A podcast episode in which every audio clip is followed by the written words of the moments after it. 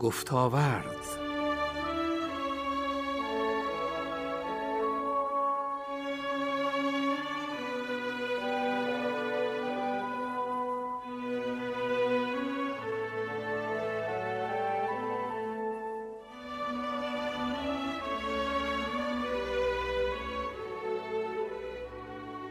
بسم الله الرحمن الرحیم. اللهم احسن و اقص مخاطبان گرامی شبکه رادیویی تهران من پژمان کریمی به محضر گرامی شما سلام عرض می‌کنم.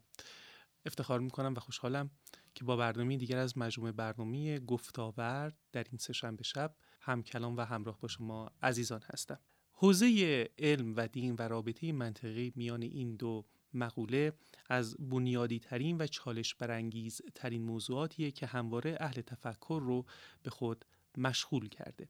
ما در این مجال در برنامه امشب می‌خوایم کمی با درنگ به این موضوع بپردازیم و به طور مشخصتر بررسی کنیم نوع نگرش جامعه اسلامی رو به موضوع رابطه منطقه علم و دین با حضور کارشناس محترم برنامه جناب آقای دکتر حسن اکبری پژوهشگر و استاد دانشگاه. آقای دکتر سلام شب شما بخیر. بندم سلام عرض می‌کنم. خدمت جناب و شنوندگان محترم این برنامه و امیدوارم که مطالبی که تر میشه در این برنامه مورد استفاده همه قرار بگیره. انشاءالله. آقای دکتر اکبری پیشتر که بنده در خدمت شما تلمس کردم فرمودید و بندم یاد گرفتم که در جامعه اسلامی در مقطع حاکمیت عباسیان در قرون سوم، چهارم، پنجم نگرش حاکم این بود که اساسا میان دین و علم یک رابطه منطقی وجود داره و بعد اینکه بسیاری از فقهای ما دانشمندان بنامی بودند در حوزه های دیگه در حوزه طب در حوزه نجوم در حوزه شیمی و و و. می‌خوام تقاضا کنم از محضر شریف شما که یه مقدار با تعمل بیشتری بپردازیم به این ساحت.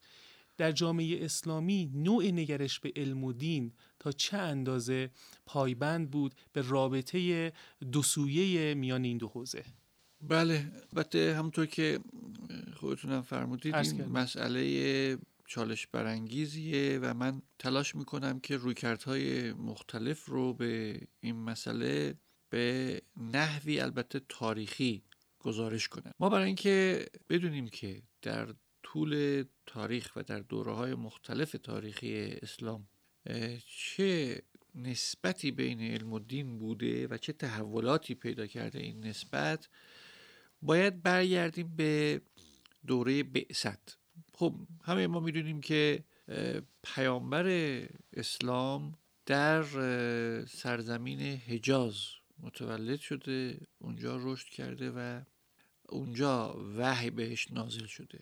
حجاز یا عربستان فعلی سرزمینی بود لم یزره خشک خالی از سکن بسیاری از جاهاش و طبعا تمدنی به اون معنا وجود نداشت اونجا.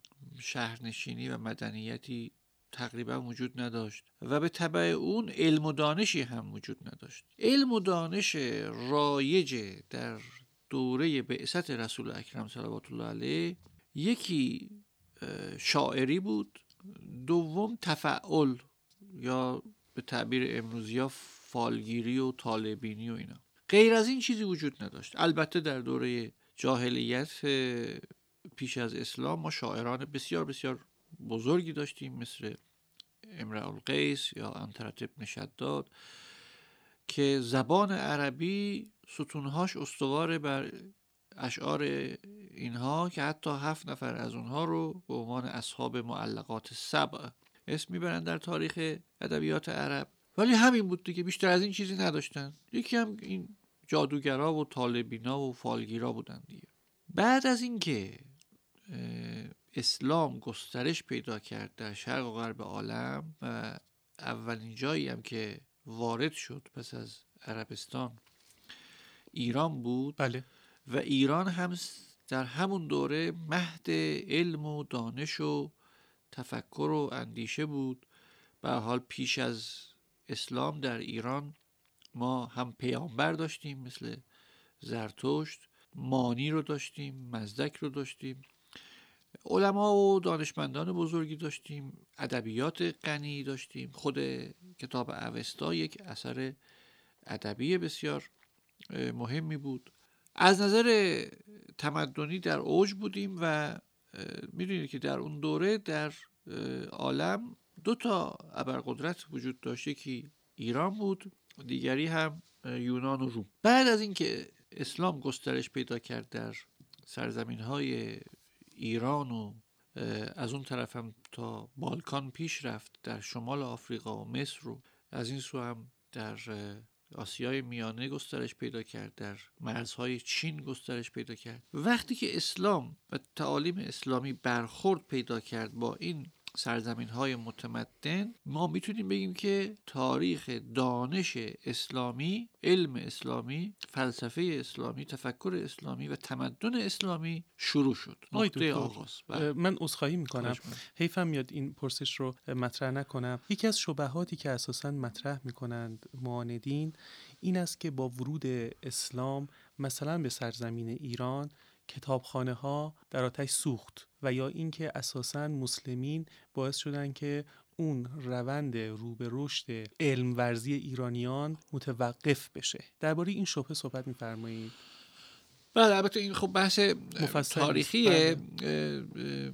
من فقط اشاره مختصری می‌کنم که بسیاری از چیزهایی که درباره نحوه حمله اعراب به ایران در برخی کتب تاریخی نوشته شده اساسا داستان پردازی بیش نیست. آتش زدن کتابخانه ها یا مثلا تکه کردن اون فرشی که معروف بود به فرش بهارستان و اینا این افسانه است هیچ دلیل متقن تاریخی ما نداریم.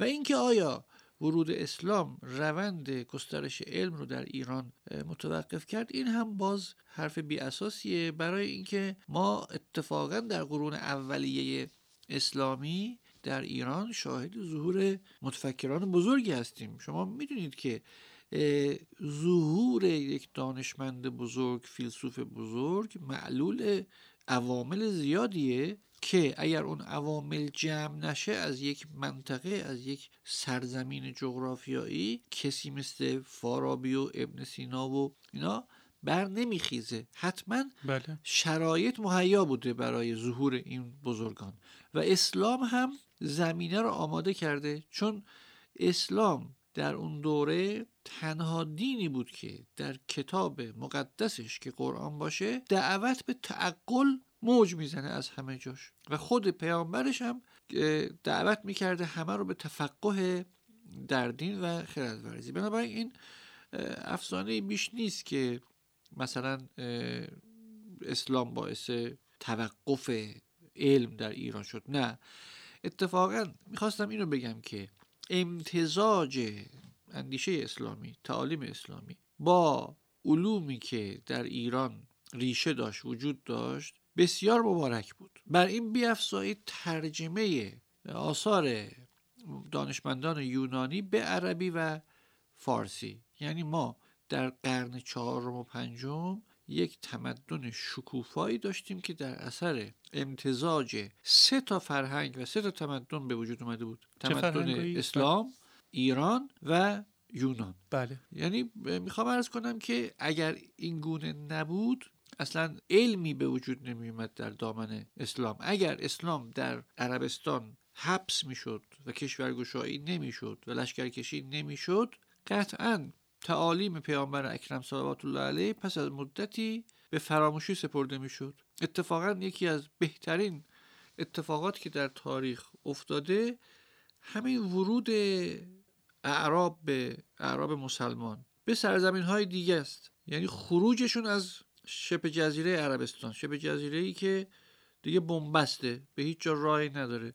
ولی وقتی که مسلمان ها با تعالیم اسلامی در با قرآن در دست وارد سرزمین ها و قلمروهای دیگر شدن تازه تمدن اسلامی شکوفا شد. و از اونجاست که ما می‌تونیم تاریخ علم اسلامی رو مرور کنیم و نسبت علم با تعالیم دینی رو در دامن تمدن اسلامی ردگیری کنیم. بله. ظاهرا حکومت عباسی هم مانعی نمی‌تونست بر سر انورزی مسلمین باشه. تا جایی که ببینیم مثلا همون نهزت ترجمه همزمان با حاکمیت و حکمرانی معمون عباسی صورت می‌گیره. درسته؟ بله. نه تنها عباسیان مخصوصا چهار پنج خلیفه اول مانع علمندوزی و توسعه دانش نبودند بلکه مشوق هم بودند. اصلا با تشویق اونها با پول اونها دانشمندانی استخدام شدند که برای اینکه ترجمه کنن آثار علمی دیگر تمدنها رو مخصوصا یونان و روم رو به عربی و بعدها به فارسی. حتی سر همکاری مقطعی حضرت امام رضا علیه السلام با خلفای عباسی مثل معمون این بود که ایشون خودشون چون آدم دانشمندی بودن و علاقمند بودن به علم و دانش زمینه رو مهیا دیدن که در دربار خلافت عباسی اون مناظرات معروفی که با علما و دانشمندان یهودی و زرتشتی و مسیحی داشتن رو برگزار کنن بله. و خب در تاریخ ثبت و ضبط اینها این خودش دلیل بر اینه که در اون دور عباسیان تشویق می‌کردند دانش اندوزی رو و نهله ای راه انداخته بودند بیت الحکمه ای راه انداخته بودند که آثار علمی تدوین و تعلیف بشه در بله. خب عزیزان شنونده شما همراه با برنامه گفتاورد هستید. کارشناس محترم برنامه جناب آقای دکتر حسن اکبری هستند پژوهشگر و استاد دانشگاه و ما درباره رابطه منطقه علم و دین داریم صحبت می‌کنیم. با تاکید بر نگرش تاریخی. آقای دکتر اشاره فرمودید که نهضت ترجمه به حال در جامعه اسلامی پا گرفته بود. به طور بسیار جدی از ناحیه هم حاکمیت هم از طرف دانشمندان و فقهای اسلامی دنبال می‌شد. از کی اروپا و جهان غرب که همزمان با اوج بیداری و شکوفایی علمی جامعه مسلمین در یک تاریکی فکری به سر می بردن با در واقع دستاوردهای علمی مسلمانان آشنا شدند و چرا در این ماجرا دین رو نگرفتند؟ برای اینکه این پرسش شما رو پاسخ بدم باید چند تا مفهوم رو اینجا تعریف کنیم با هم دیگه. تمام می‌کنم. یکی اینکه شما وقتی میگید که نسبت علم و دین در جامعه اسلامی باید این رو مد نظر داشته باشید که در باره چی کدوم دوره تاریخی صحبت می‌کنید؟ چون همین مفهوم علم یک مفهوم سیالی بوده در طول تاریخ. یعنی چیزی که مثلا در دو هزار سال پیش علم محسوب می شده امروزه به عنوان خرافه مطرحه. یعنی مثلا فرض بفرمایید که بطلمیوس دو هزار سال پیش فرزن کارایی کرده حرفایی زده چیزایی نوشته. امروزه اون چیزایی که ایشون می‌گفته مثلا می‌گفته که زمین در مرکز عالمه و بقیه ستاره ها و سیاره ها دور زمین میچرخن. خب امروزه این شوخی بیش نیست و یک خرافه محسوب میشه ولی در اون دوره این علم بوده که با ظهور کوپرنیک بطلانش روشن شد. بله. بنابراین شما وقتی که صحبت از علم در تمدن اسلامی می‌کنید باید زمانش رو هم مشخص کنید. در دوره که مورد بحث ماست علم معناش چی بود؟ مثلا در قرن چهارم؟ چه بود؟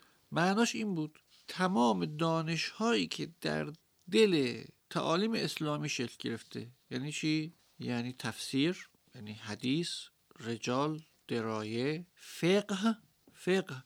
و جالب بدونید که در ادبیات فارسی دانشمند کلمه دانشمند به معنای فقیه. یعنی به فقیه می‌گفتن دانشمند. حافظم میگه دیگه میگه که مشکلی دارم. ز دانشمند مجلس, باز پرس. بله. توبه فرمایان چرا؟ خود توبه کمتر می‌کنن. منظورش از دانشمند مجلس یعنی فقیه.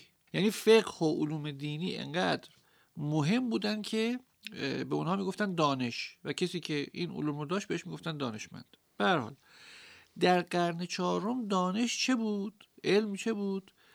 علم تفسیر بود کلام بود. حدیث بود رجال بود درایه بود فقه بود اصول بود اینا علم بودن.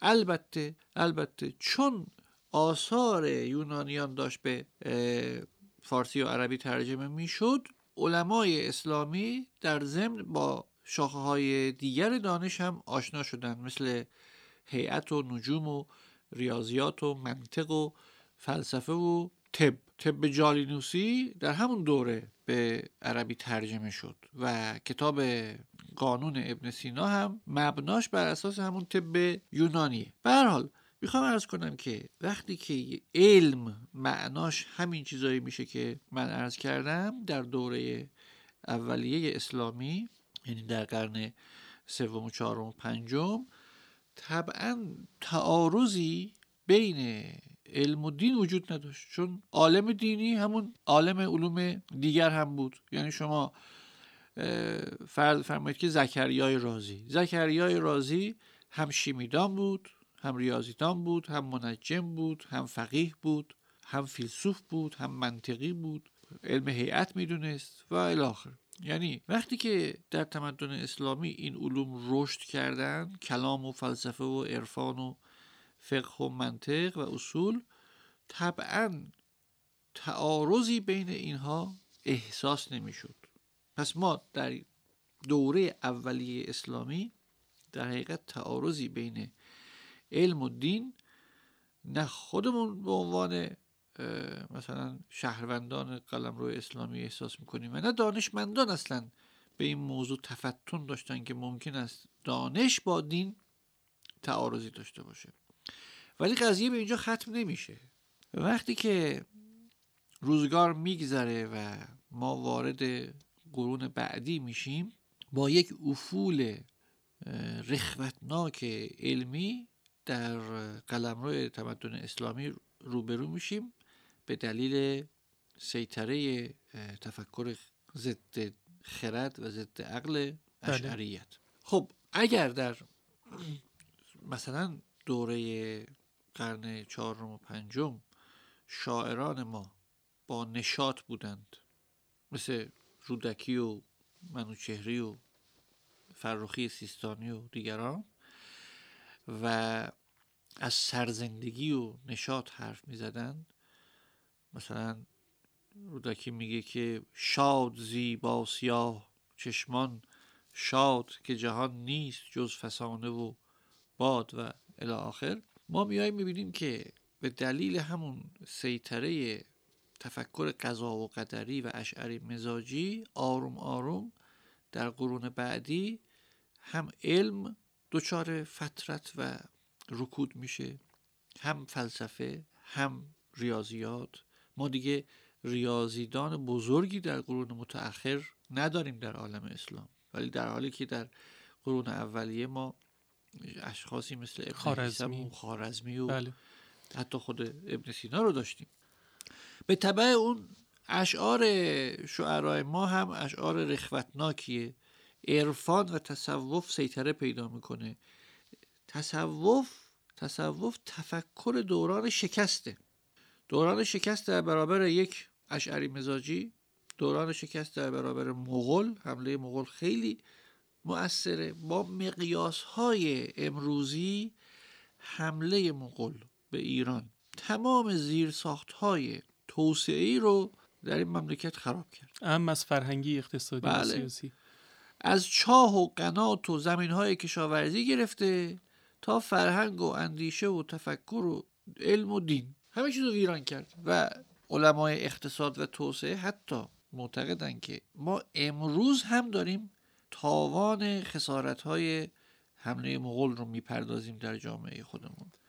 یعنی بعد از 700 سال هنوز هم ما کمر راست نکردیم در برابر حمله مغول. خب علم اون وقت چه معنایی داشته در قرن هفتم در قرن هشتم؟ معناش این بوده که شما در خانقاهی در زیل توجهات یک پیری عارفی متصوفی تعلیم ببینی. میشی عالم و دانشمند. دیگه شما به اشعار شعرهای بزرگ ما یا متفکران بزرگ ما هم نگاه کنید همیشه مینالند از اینکه متاع علم و دانش خریداری نداره. حتی میگه که حافظ تو اهل دانش و فضلی همین گناهت بس. یعنی اصلا اهل دانش بودن اهل فضل بودن گناه بوده.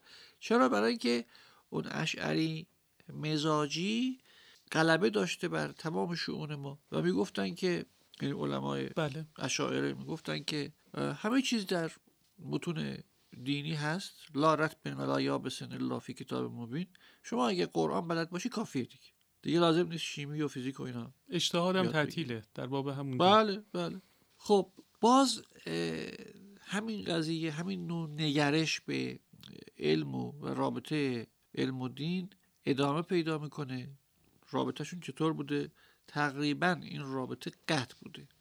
یعنی دانشمند بودن به معنای آشنایی با تفسیر و عرفان و تصوف بوده. و سلام دیگه کسی بهایی نمی‌داده به فیزیک و شیمی و حتی فلسفه سیاسی. حتی فلسفه سیاسی بله. یعنی ما بعد از فارابی یک فیلسوف سیاسی نداریم بله. اصلا اندیشه سیاسی فرو خفته به خاطر همین نظریه سیاسی هم نداریم در عالم اسلام آی دکتر من عذرخواهی می‌کنم چون. وقتمون رو به پایان هست من می‌خواستم برگردم به بخش دیگری از همون پرسشی که عرض کردم اه، اروپاییان که در واقع رو آوردن به منابع علمی دانشمندان اسلامی در این رهگذار چطور دین رو از ما نگرفتن؟ آیا این به این دلیل نبود که انقطاع میان مردم جامعه غربی با کلیسا حاصل شده بود بر اساس اون دوران روشنگری روشنگری؟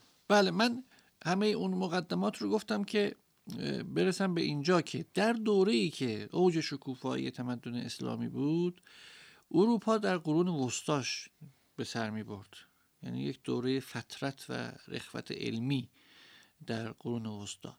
حتی بعدها اروپایی ها دانشمندان خودشون رو یعنی مثل ارسطو و افلاطون رو از طریق آثار ابن سینا شناختند و آثار ابن رشد. توجه میفرمایید؟ این بله. نکته مهمیه. خب بعد از اینکه اروپا از خواب قرون وسطا بیدار شد آروم آروم دید که بله یک تمدن دیگی به اسم تمدن اسلامی بله. شکل گرفته و بسیار قویه فیلسوفان بزرگی مثل ابن سینا و ابن رشد داره عرفای بزرگی مثل ابن عربی داره. نقطه تلاقی تمدن اروپایی با تمدن اسلامی از طریق فیلسوفان مسلمان بوده نه از طریق فقهای اسلامی یا از طریق متکلمین اسلامی. یعنی اونها تمدن اسلامی رو از طریق فلسفه اسلامی یعنی ابن سینا و ابن رشد و بعضا فارابی شناختن. چرا؟ به خاطر اینکه آثار خودشون رو یعنی ارسطو و افلاطون رو متجلی در ابن سینا و فارابی و ابن رشد می‌دیدن. بله. به خاطر همین مواجهشون با ما یک مواجهه فلسفی بوده. که حالا چون فرصت نیست اگر توفیق بود در برنامه دیگری به این موضوع خواهیم پرداخت انشالله. که پاسخ پرسش اساسی شما رو هم داده باشیم. انشالله. در واقع بحثمون ناتمام ماند و مقدمی شد برای بحث های دیگر در قالب برنامه های دیگر. عزیزان شنونده از اینکه همراه با برنامه گفتاورد بودید سپاسگزارم. عرض کردم به دلیل اینکه برنامه ناتمام ماند لاجرم باید در سایر برنامه ها پیگیر موضوع باشیم. اگر هم که توفیق نبود امیدوارم که این برنامه زمینه ای شده باشه برای تشویق و تحریص شما برای بیشتر دانستن عزیزان از محضرتون مرخص میشیم به اتفاق کارشناس محترم برنامه جناب آقای دکتر حسن اکبری. انشالله به قید حیات در برنامه دیگری از گفتاورد با شما باز هم هم کلام خواهم بود. شب بخیر. خدا حافظ